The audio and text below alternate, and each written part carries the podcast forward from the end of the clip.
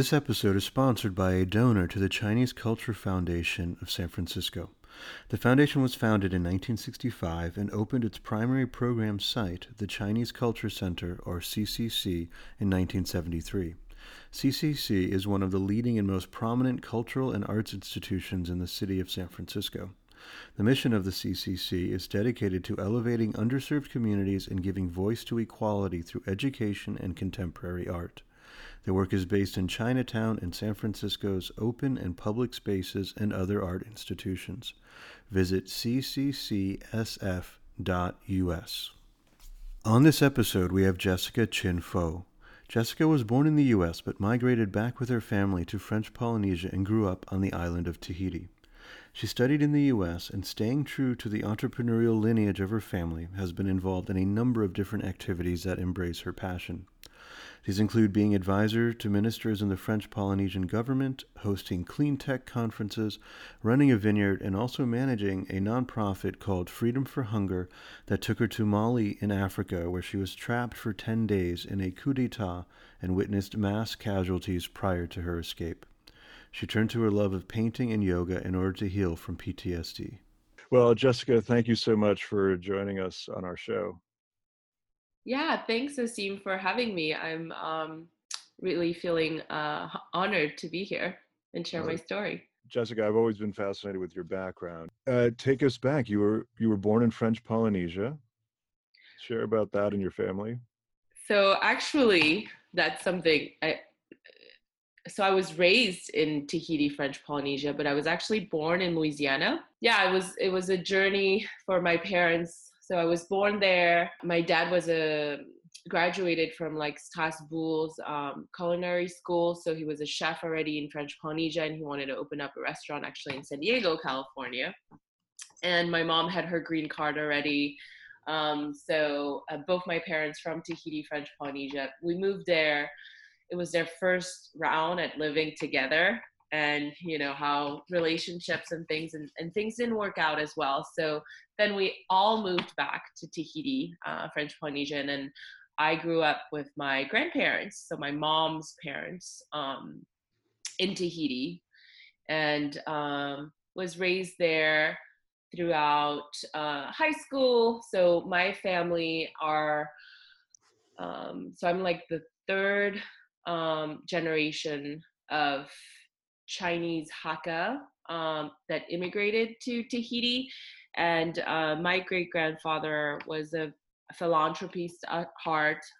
He came from China, went to San Francisco for the gold rush in the late 1800s. There were already a community of Hakka workers going to French Polynesia, so he saw opportunity for commerce. He already had commerce that he left in China. And so when he arrived in Tahiti, really built the community, supporting the Chinese workers, started different commerce, the first bank of French Polynesia there. And so... And this was all in Papeete? Yes, and this was in Papeete, yeah. Mm-hmm. So we're, part of the first immigrants there. So growing up as a third generation, not having a Chinese passport or anything, speaking the dialect, but not really able to read or write it. French is my first language. Yeah. But my grandfather went to France. He actually served as well for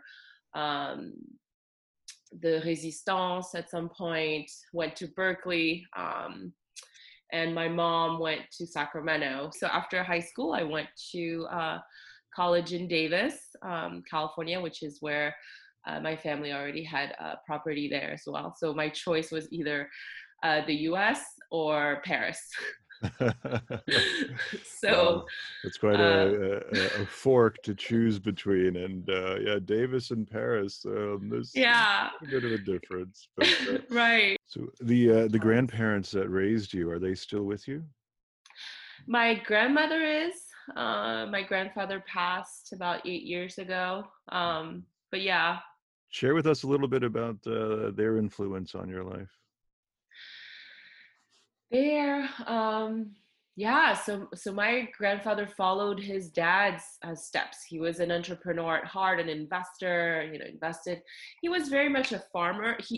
So because he saw the war, he grew up with his father that had a lot of different businesses.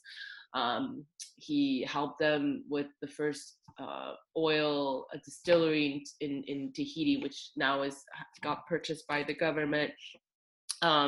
Started a soap business, you know, had a farm, like a pig farm, had a lot, you know, started one of a recording company. So he always had all of those businesses. And growing up with him, you know, I would be around, you know, they had their apéro time or cocktail time, you know, around like after coming back from tennis, he would have his friends and they would all, you know, be mingling and talking about business and all that stuff. And that was always inspiring to hear those stories. And, you know, so from that side, I had a lot of, you know, openness, like knowing that I could do a lot of things, right? And then people would come as well and ask for him, you know, his support, whether it was on the nonprofit side. He was always giving back to the Chinese community or to different, like the Lions Club or other he was part of. And my mom also followed his steps. So she has her own business, so travel, luxury travel business.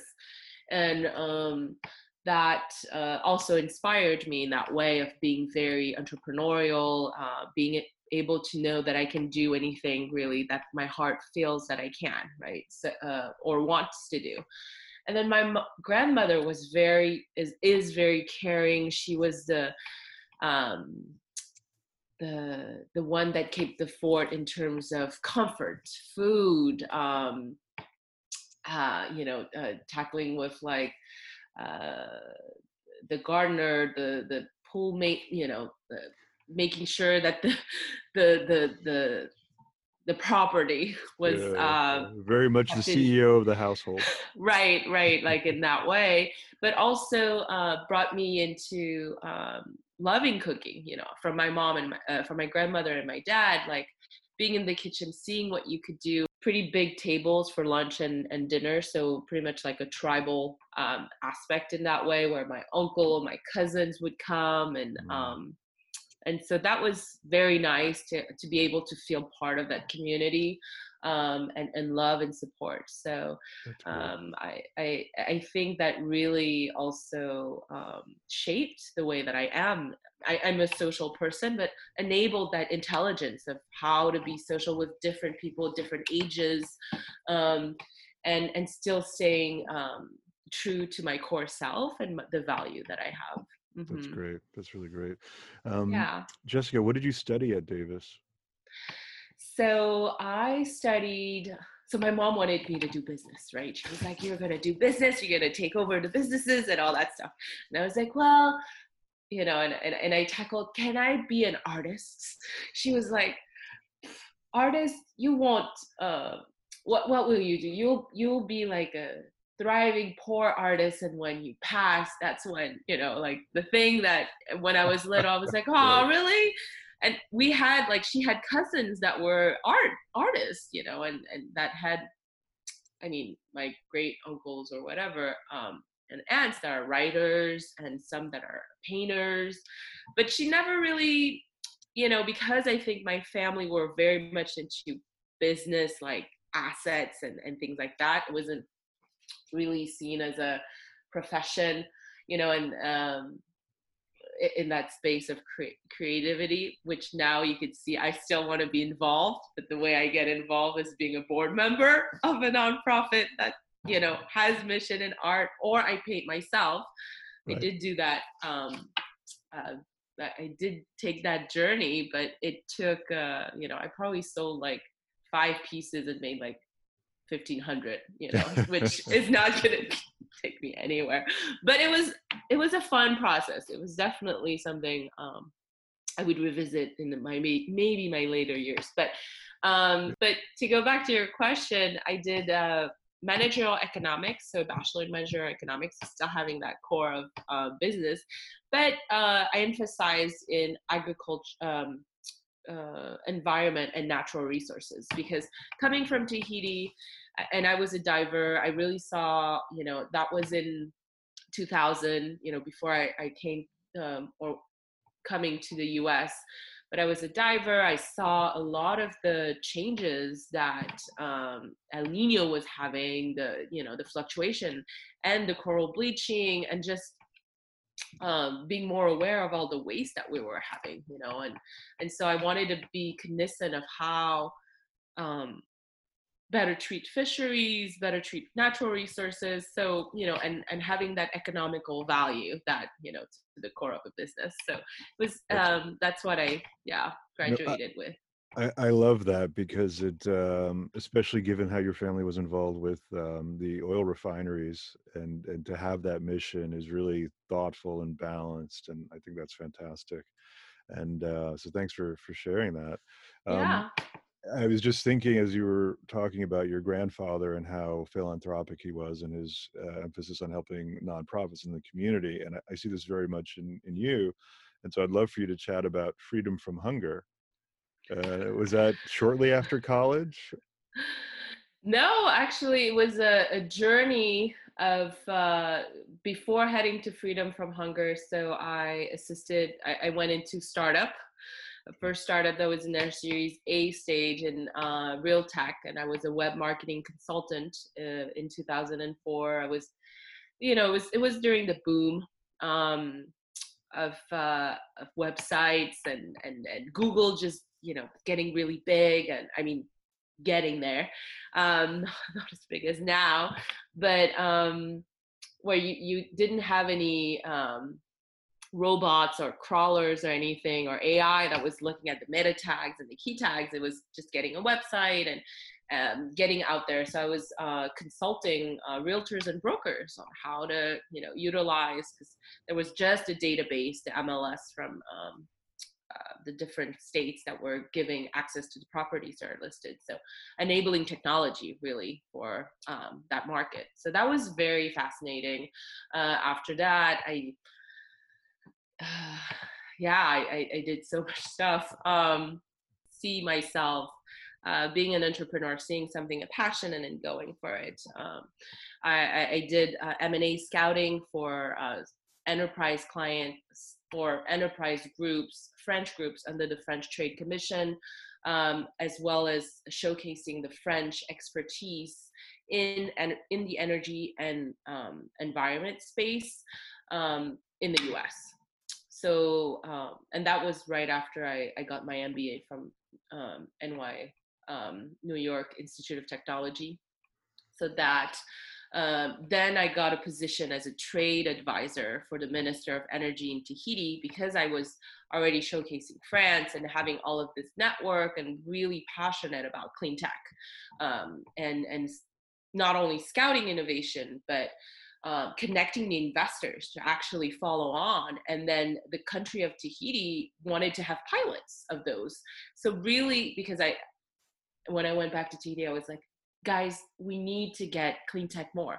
And my mom and uncle, who was in this space as well, like doing a luxury travel.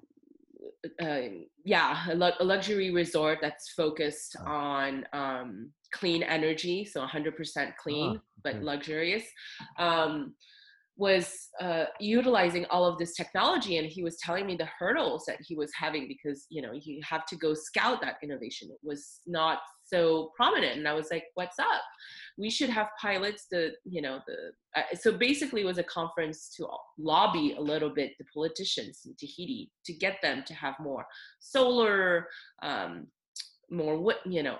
pilots on wave energy, so that was after that conference that I hosted. The Minister of Energy was like, I want you as an advisor in my in my office. So I was like, all That's right, fantastic. Congrats on that.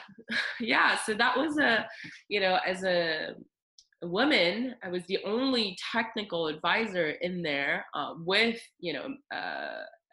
master degree, and women just in general. It was very, very, a very macho kind of environment. So it was very difficult. But, we passed on different laws. I was able to close some contracts, having the French agency come in, and support not only the energy space, but the environment space. So that was great. But the government, the politicians, it changed. At that time it was very unstable in Tahiti, and there was a switch of political parties. So the president got censorship, and another one rolled over. And at that time I was so I was still in my space of giving, but I didn't want to give in a way where politics would come in. So, I looked at opportunities that were still giving back, but on a nonprofit side. And that's where I came in, Freedom from Hunger. So I was in charge of the financial report for a Mastercard Foundation grant on integrating microfinance services to youth. In the pilot testing were in Ecuador and in Mali, which was great. It was looking at how kids, teens, at 13-year-old, they are already facing those very critical, and sometimes they already have a household, right? There's kids that are already bearing kids of their own at 13, and being in charge financially, mentally, and physically of others, and being a support to the family. Yeah, they have to grow up very fast in those jobs. Yeah. Oh yeah, it was very eye-opening for me to go in those places, and that was the first time that I really went to regions that were touched by chronic hunger, that were making less than $1 a day. So many of the interviews that I had lost someone or more to that disease, which. Yeah. And then I was the one visiting, and I had my $35 bottle, medicine. I was like, oh, if I could just give them all away, it's kind of that part. But at the same time, it doesn't move the needle. How do we, and that's where integrated microfinance services, I think, do. Yes, right. And so you spent a significant amount of time in both Ecuador and Mali. Mostly in Mali, because I'm French. So that was, the part I would go. Couple times, couple weeks at a time. But the last time I went, I was actually stuck there because there was the coup d'etat that happened, which was in 2012. And right when Gaddafi left, right, he sold all of his weapons to the Tuareg, and then the Tuareg, which was the tribe up north of Mali, was building resistance and coming back down to the south. So the government of Mali was recruiting a lot of the Malian civilians in the villages and whatnot that were not really having that buy-in of wanting to be a military, but they were kind of forced to join. And so a revolution basically arose from those military that were like, well, no, we're not going to follow the government. And so at that time I was in the field, and I remember vividly, on the radio, and the translator and the other one was like, oh my God, something's happening. I was like, what's going on? And there's like, the militaries are rising up in Kati, which was like, just like an hour away where I was. I was already in the field for the day. So I would drive out, with the driver and translator from Bamako to the field each day, back and forth, which was like a couple hours of driving. And I was like, oh my God, what do we do? And I'm like, what a scary scenario to be in. So scary. I never thought, and my mom was like, see, like giving, she's like, you have this ideas of going and helping people, and then what do you get? But I never thought about the the war aspect of things. I never made that link, which then created for me, actually, I had a mental issue. I got PTSD from it. And that's where I was like, wow, the mind is really trippy, because I would hear gunshot. So basically I saw people dying, gunshots, you know, I was held, there was a tank, you know, and kids, they were like 15, 16. We had to smuggle out of the car that I had because people were stealing SUVs. I had to go in those old Mercedes, go through. Thank God I looked Chinese, because there were already a lot of Asian Chinese in Mali that were like basic labors, like how the Latinos here in California, right? Like the Chinese are in Mali. And so I didn't look like anything too different. So I didn't get stopped. Yeah, not threatening. But you know, when they were stopping me and those kids had those red eyes and they had their guns, and I was like, oh my God, you know, and not speaking the language, it was just really scary. And they were shooting, you know. How many days were you stuck before you could get out of the country? About 10 days. So there was an embargo of gasoline, oil, gasoline. And then they closed the airport as well. But then once it first opened, I got a flight to DC, and then from DC back to Cali. So the embassy, you know, the US embassy is really, is on top of it. And, thankfully, and Freedom from Hunger as well were there. I'm just very curious, Jessica, because I think this could be impactful for a lot. How did you cope with and manage the PTSD? Yeah. So after this, you know, I basically got triggered each time I went to the office. There was something linked with Freedom from Hunger. So, you know, at that stage then, and I couldn't sleep. I was hearing gunshots, you know, without nothing, you know, I was just tripping. Like, I'm assuming it's kind of like how you're on drugs, you're hearing and seeing things, but you know, you're not taking anything. It's just in the brain. So I followed, you know, I had both ways where I was already a yoga student. I've been practicing yoga since 2000. And you're also a certified teacher. So that's when I went. Yeah, I certified. Yeah, it really helped me to be in my body and feel the knots and releasing that.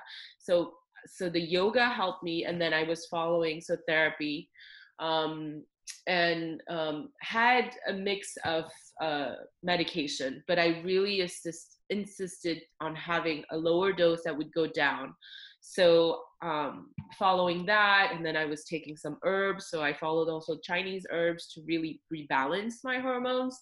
And then, yoga and meditation really helped me. That was, you know, when the trigger would come, I would... well, it took me a time, right? The trigger would come, I would freak out.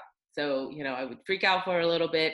The medication helped in that way to help me not be anxious and really just, and then the practice of yoga, going through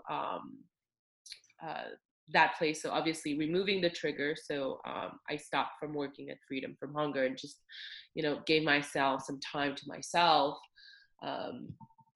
Went home, went to the beach, you know, and then follow the yoga training to be a teacher.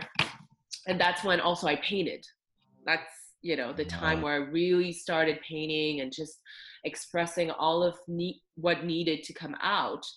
Thank you so much for sharing that story. I think a lot of people are going to get a lot out of it. It certainly is very moving for me, that share. And thanks for your willingness to be vulnerable also. I just want to acknowledge that it takes courage, so thank you. Yeah, thanks. No, it's you know, and when I think about it, and it took me a while, because even I would get triggered, like if I was watching a movie, like I couldn't watch Black Diamond or any of those. It was triggering, just seeing the visual, right? Like Africans wearing guns, shooting, like that was something. And it took me a while. And then now I can see, I can hear gunshots. It doesn't come back to that memory, but it will still, you know, I will feel a little anxious, but I think that's going to go through time, but knowing how to react. So, it's amazing what you've been through, Jessica. Really hats off to you. It's, yeah. And again, I have to give my, really love to my family and to all those that helped me, my yoga teacher, my therapist, my colleagues at Freedom from Hunger, and everyone during that journey to really embracing where I was, and because I really thought something was wrong with me. Yeah. Well, to switch gears a little bit, from there you went into the wine trade, including having a vineyard and your own label. And I would love to say that that was a pursuit of a passion project, but I'll confess I might be projecting.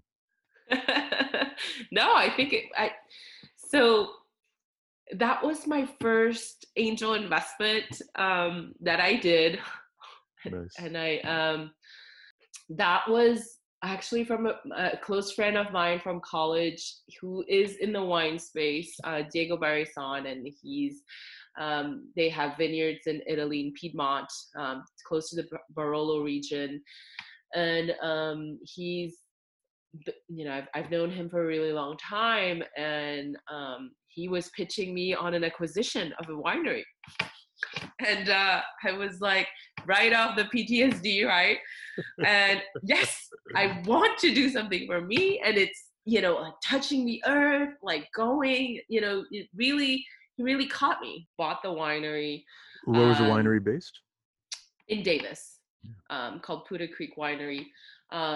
So it was the name, and then the lease of the vineyard, and then from there we expanded, to reaching out to other brands, one that was focused on Italian varietals and one that was French varietals, and named Gauguin after Paul Gauguin.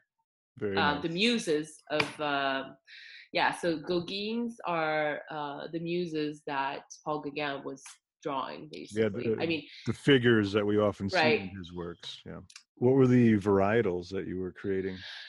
Yeah, so we had about 12 varietals. So for Pudre Creek, we had Tannat, Cabernet Sauvignon, Cabernet Franc. We were doing a Bordeaux blend, Chardonnay, Sauvignon Blanc.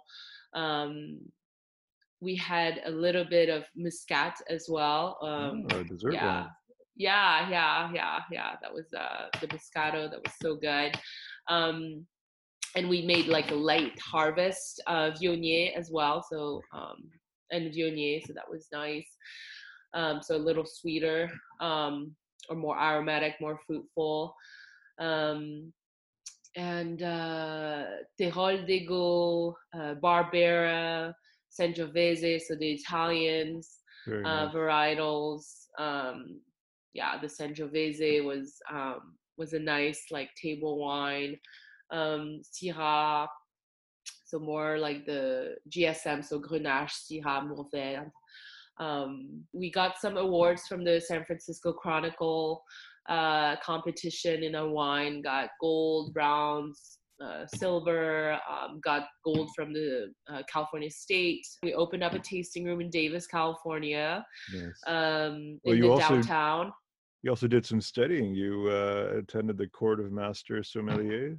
Right, yeah. So really got into it. Right, I'm passionate. So I will bridge that gap of education, right? And get, especially if I'm going to be teaching others, in the tasting room, and then the wine club members or others, how to enhance.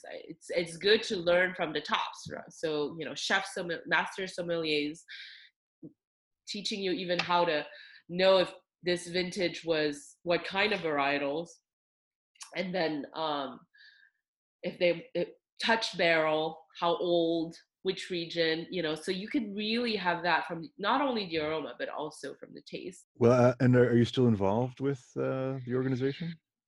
So we closed actually in 2018, and then I had to go back home. My grandma actually got diagnosed with dementia, and she's pretty deep in it, so I wanted to be home and be closer to her because she's my second mom, right? of course, no. And where our revenue was being more fruitful was from direct to consumer, so from the tasting room, and the hotel where we had our tasting room got sold for Hilton, and the lease wasn't negotiated during the purchase. So the new owner then rose the lease for like times 3. Basically, you had to make a decision in early 2018 to close out. Yeah, yeah, like it's never easy to make a decision to close a business. No. Yeah, and it's like a divorce also, you know, because like it's with partners. We all have different ways of how we should do it. But I did want you to spend a few minutes talking about the Chinese Cultural Center of San Francisco and your board participation there. Yeah, no. So I joined the Chinese Culture Center as a board member last year, and it's one of the oldest philanthropical Chinese organization that focuses on art within the community and really tries to aims at bridging the gap between artists and the community, but also amplifying inclusion within education, within outreach within the community, you know, fighting the discrimination. I mean, really, like we had one of our staff, unfortunately, and she, you know, shared her interview to the Wall Street Journal, got spit on by someone in San Francisco. That's really shocking. Yeah, and and the person, it was terrible. It was terrible to see that it's happening because of fear, and it's happening, and we're not able to see each other, you know, but through art, people can really see objectively beauty. It can be a starter of a conversation. It can really go back or enliven a community. So right now we have a project where we're going to have street art to just bring back more, especially in Chinatown, because of what's going on. I mean, when the lockdown's going to be done, but visual art really to bring back not just traffic, but embracement within the community. So that's really fantastic. I love it.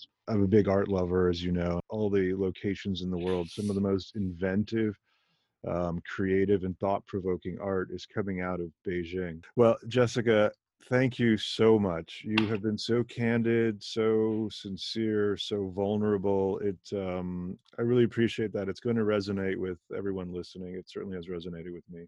I'm glad to be here. Mm-hmm. Achieve is recorded at Subtractive in Hangar 8 at the Santa Monica Airport. Music is produced by Hennedy.